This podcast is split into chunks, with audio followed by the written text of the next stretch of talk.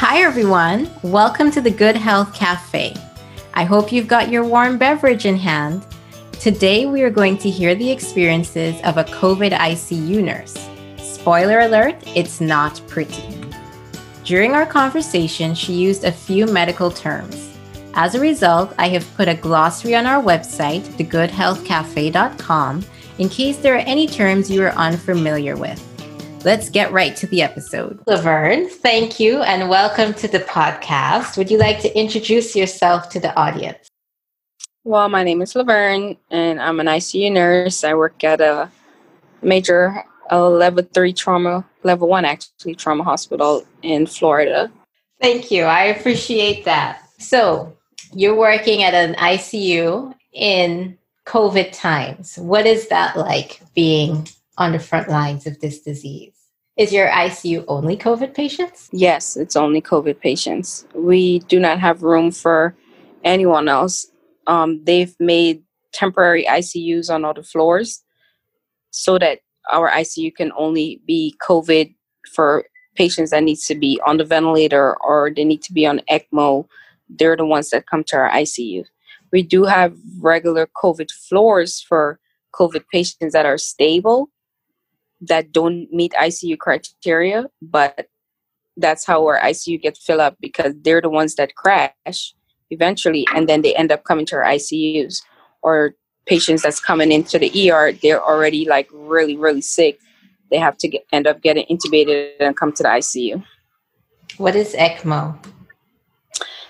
ECMO is where they're perfusing the heart and the lungs at the same time. It depends on on what the doctor wants, but we have CV ICU nurses. Those are cardiovascular intensive care nurses.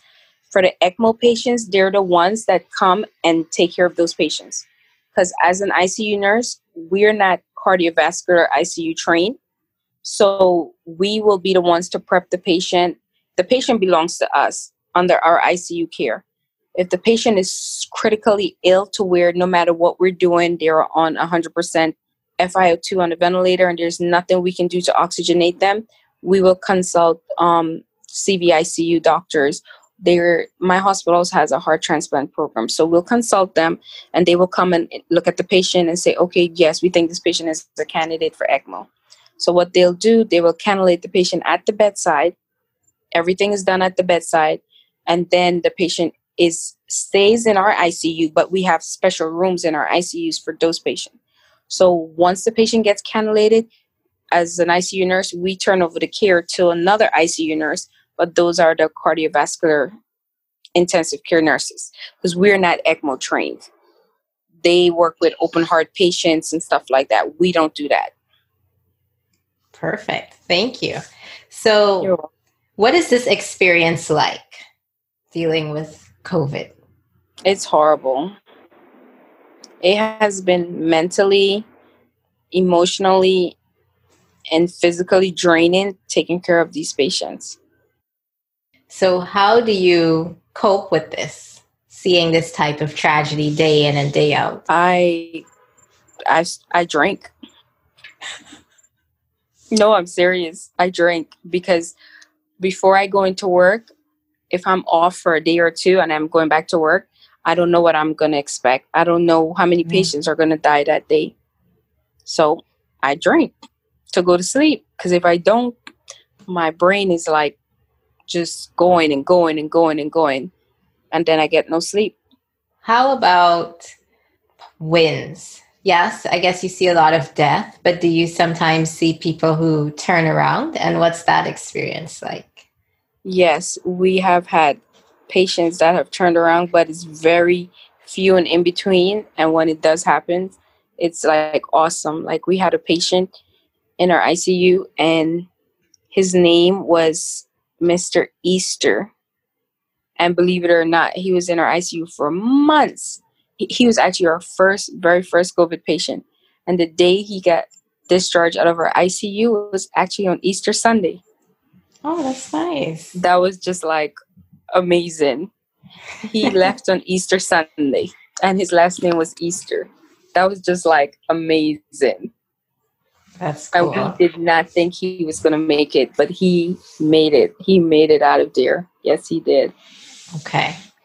So it's actually rare to make it out of the ICU? It is. Wow. What do you think patients need to understand about this disease? They need to understand that the coronavirus is not fake, it's real.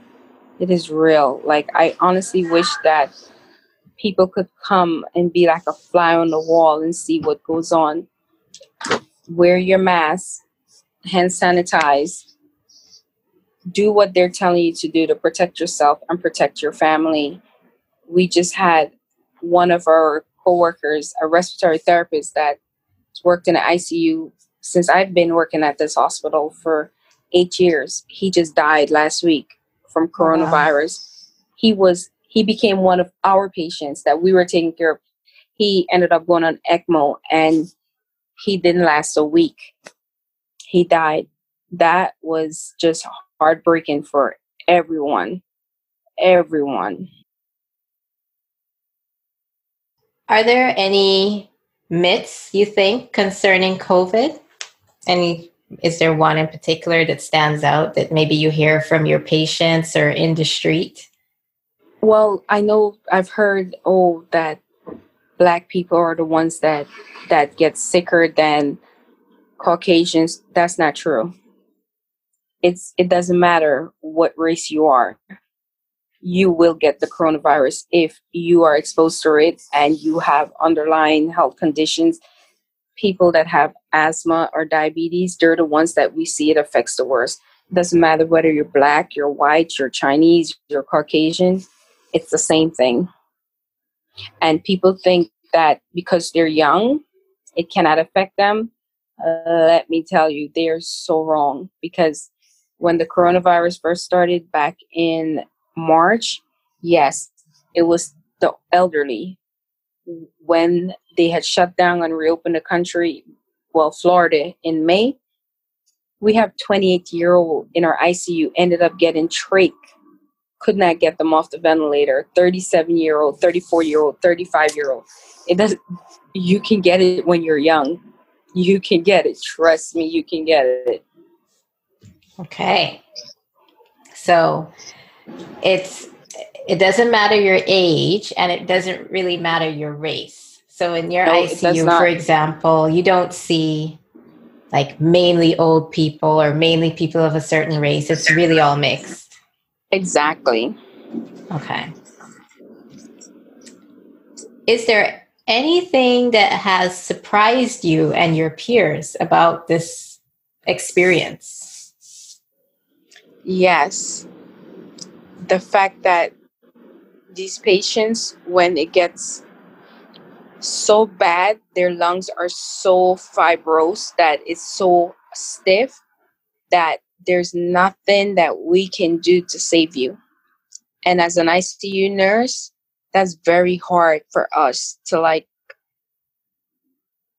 knowing that you're going to die and we cannot we can code you that patient will code their heart will stop we will push meds and i guarantee you in 10 minutes once the medication wears off that patient will code again their heart will stop again it's like you're doing the same thing over and over again. It's like I think there's a movie like that. It's just you're you're repeating yourself over and over again. There's nothing that you can do. There's nothing. And the worst the worst part is that your family is not there to see you or to speak with you or to say goodbye. That's the worst part. Like when they're dying, they die by themselves. I mean, we're there but what family member doesn't want to be there?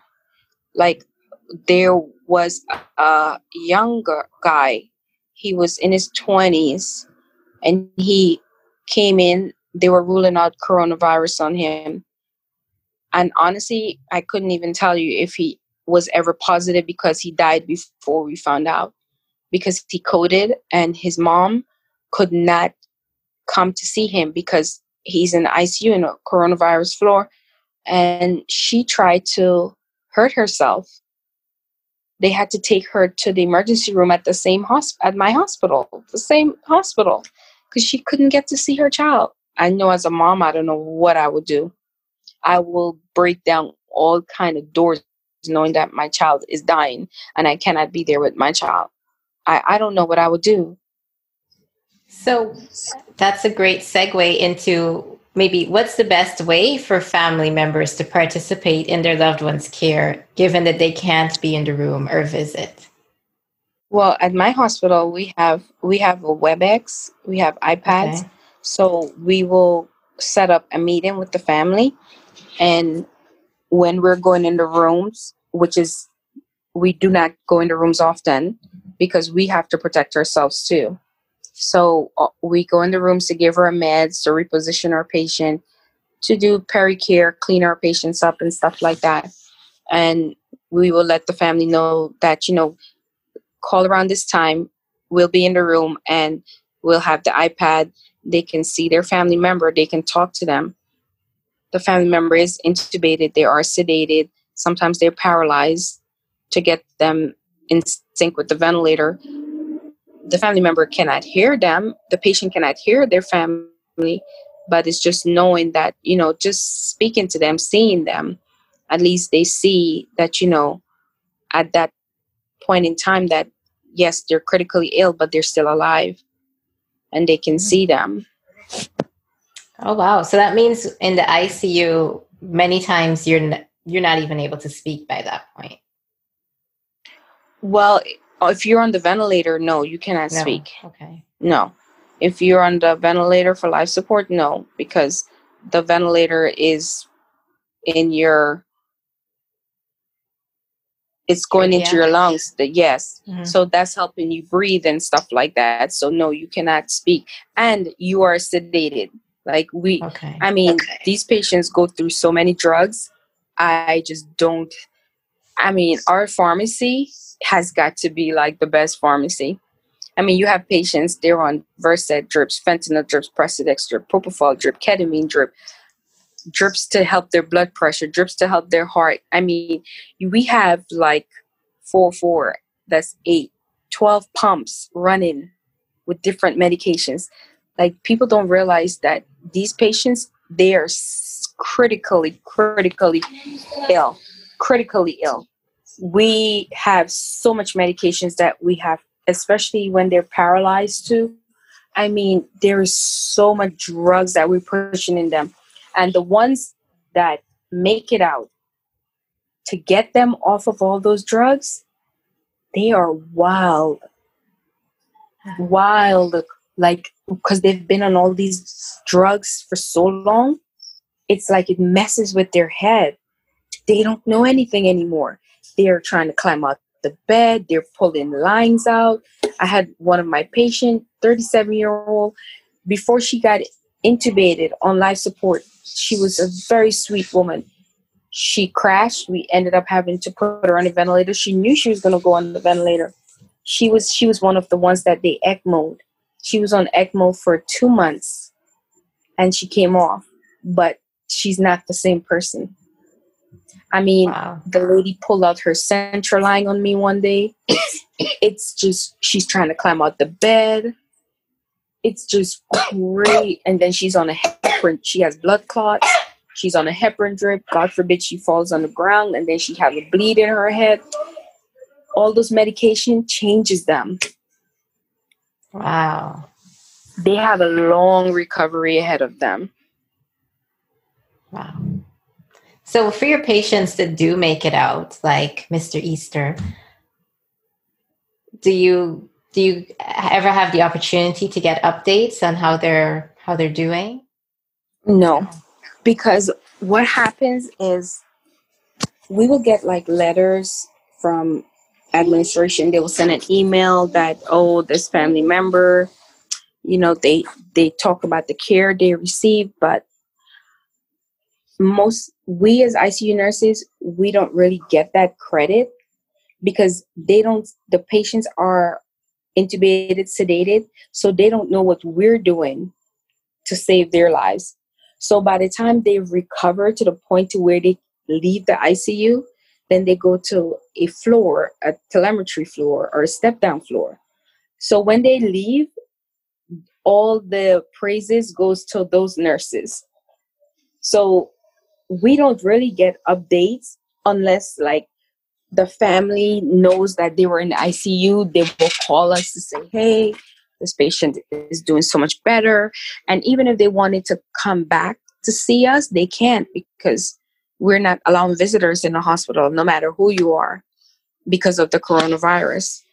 But we don't really know much when that patient leaves the ICU. We don't know what happens to them, honestly, because they go to the floors, and then from the floors, nine out of 10 times, they're going to end up going to rehab because they've been in the hospital for so long. Their muscle is wasted. They need therapy, lots of therapy to get back to the way they were. So they have been through seen so many people, so many therapists, so many this. They don't even remember us in ICU. And I don't blame them because they don't even yeah. see us because we have them sedated on, on life support. Like we're we're there trying to keep you alive. Once you make it out of ICU, hopefully you don't come back, you're gone. Can you be in the ICU but not be on the ventilator? You can.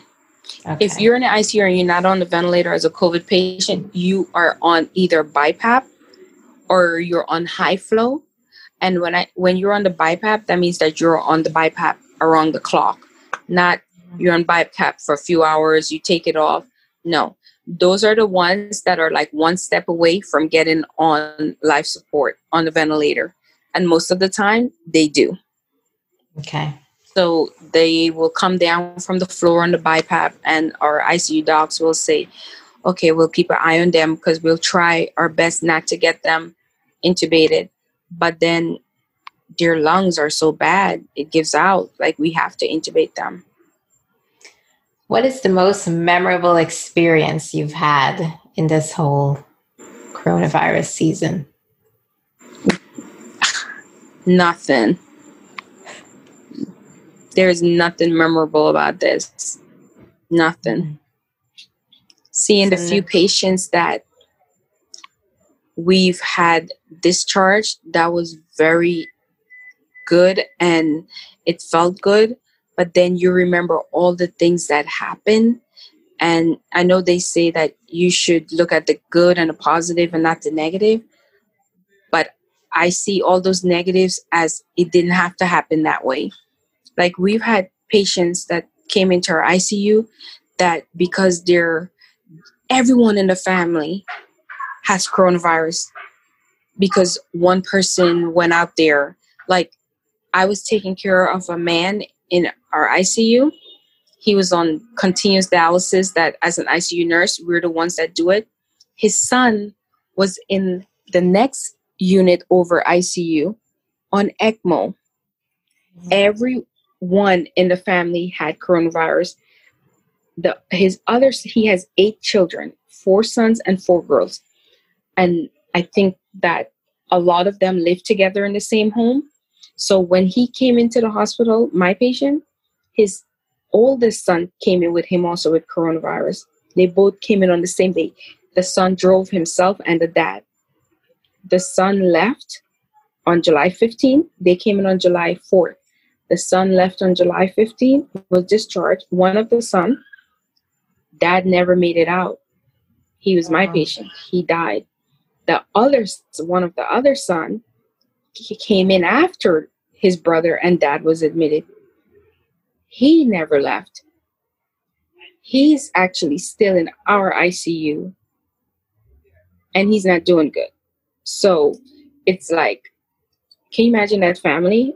Dad died, and now you have a brother there that's dying, and then the one brother he made it out. Thank God. It's it's just it's just crazy. Like those things. Like that's why I say that I don't see anything positive like everything to me is just bad. It's just bad. We even had this one patient, but she's so lucky. She was pregnant. She was coronavirus positive. She was she was a dialysis patient, young girl, 32 years old. The dialysis nurse went to the floor to dialyze her.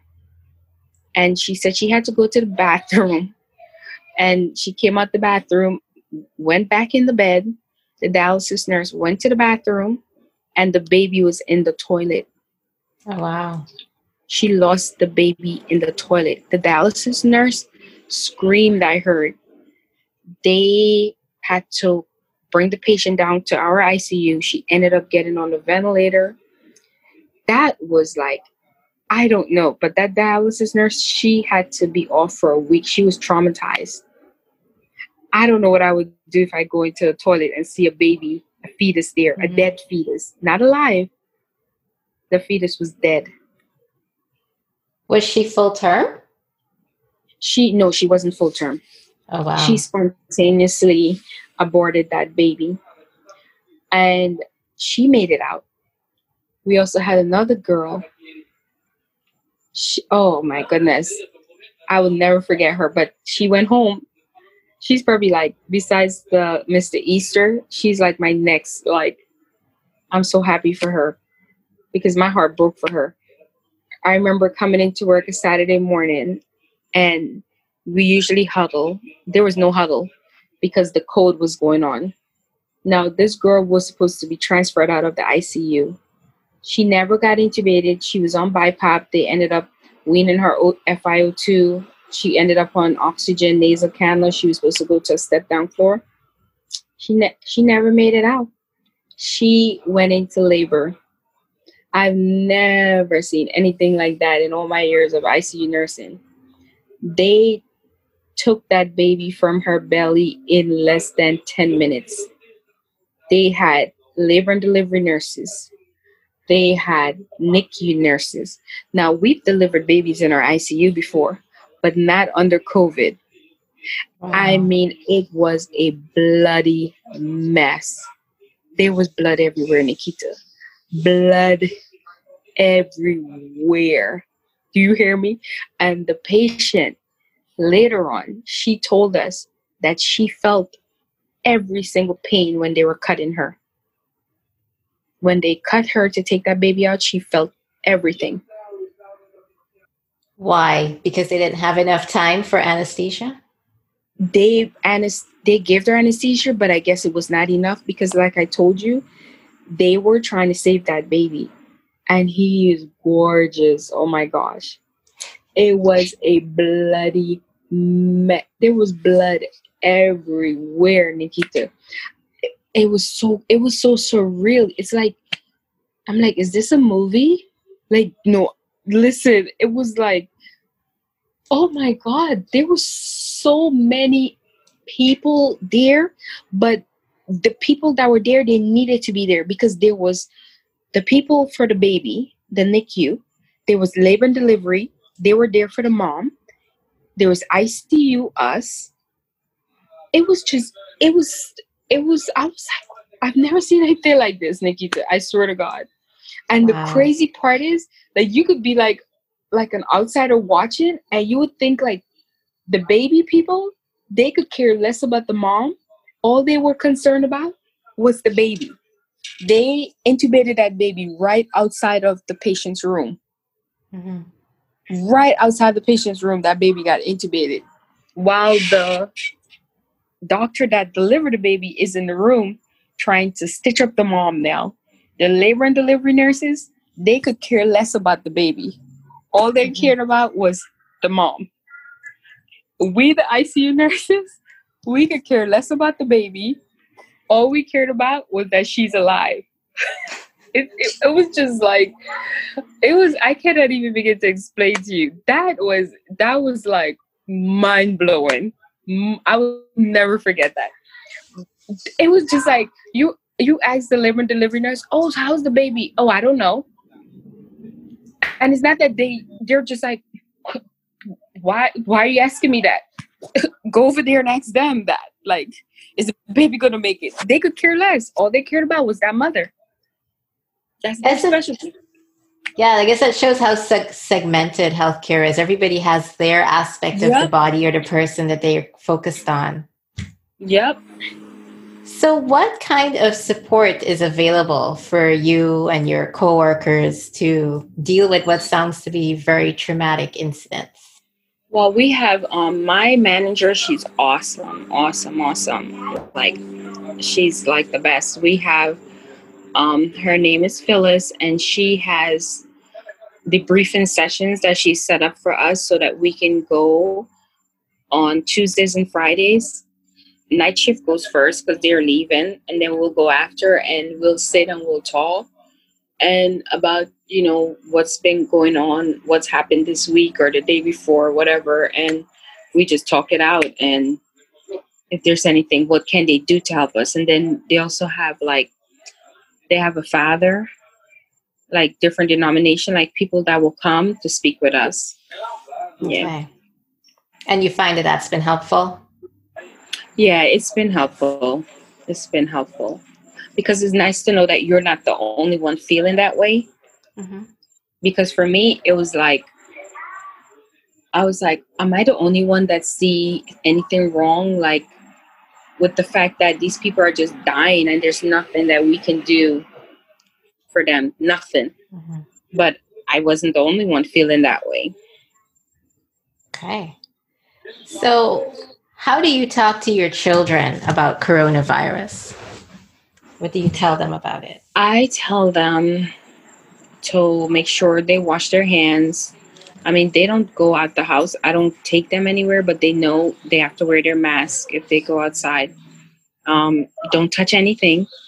I tell them when you go outside, you don't have to put gloves on like these idiots out here that wears their gloves everywhere. That is like my biggest pet peeve because they don't realize that when you put wear the gloves, you're touching everything, and those are the same thing that someone has to come after you and touch. So you just spread whatever you had on your dirty gloves on everything. And then you go back in your car and you touch your wallet and you touch your wallet right there at the register with your gloved hands. Do you clean your wallet off when you put it back in your pocket? No, you don't. Do you clean that credit card off that you just took out and swiped? No, you don't. Then you're gonna go home and take that same wallet out with your with your hands that doesn't have a glove on anymore. And then there you go. You just gave yourself the same thing that you were trying to protect yourself from. Idiots. Okay. And what do you have to do, if anything special, between when you leave work, get in your car, come home? Because of course you don't want to bring it to your house. Is it just washing? We have showers at work to okay. to shower. To um, chlorhexidine ourselves.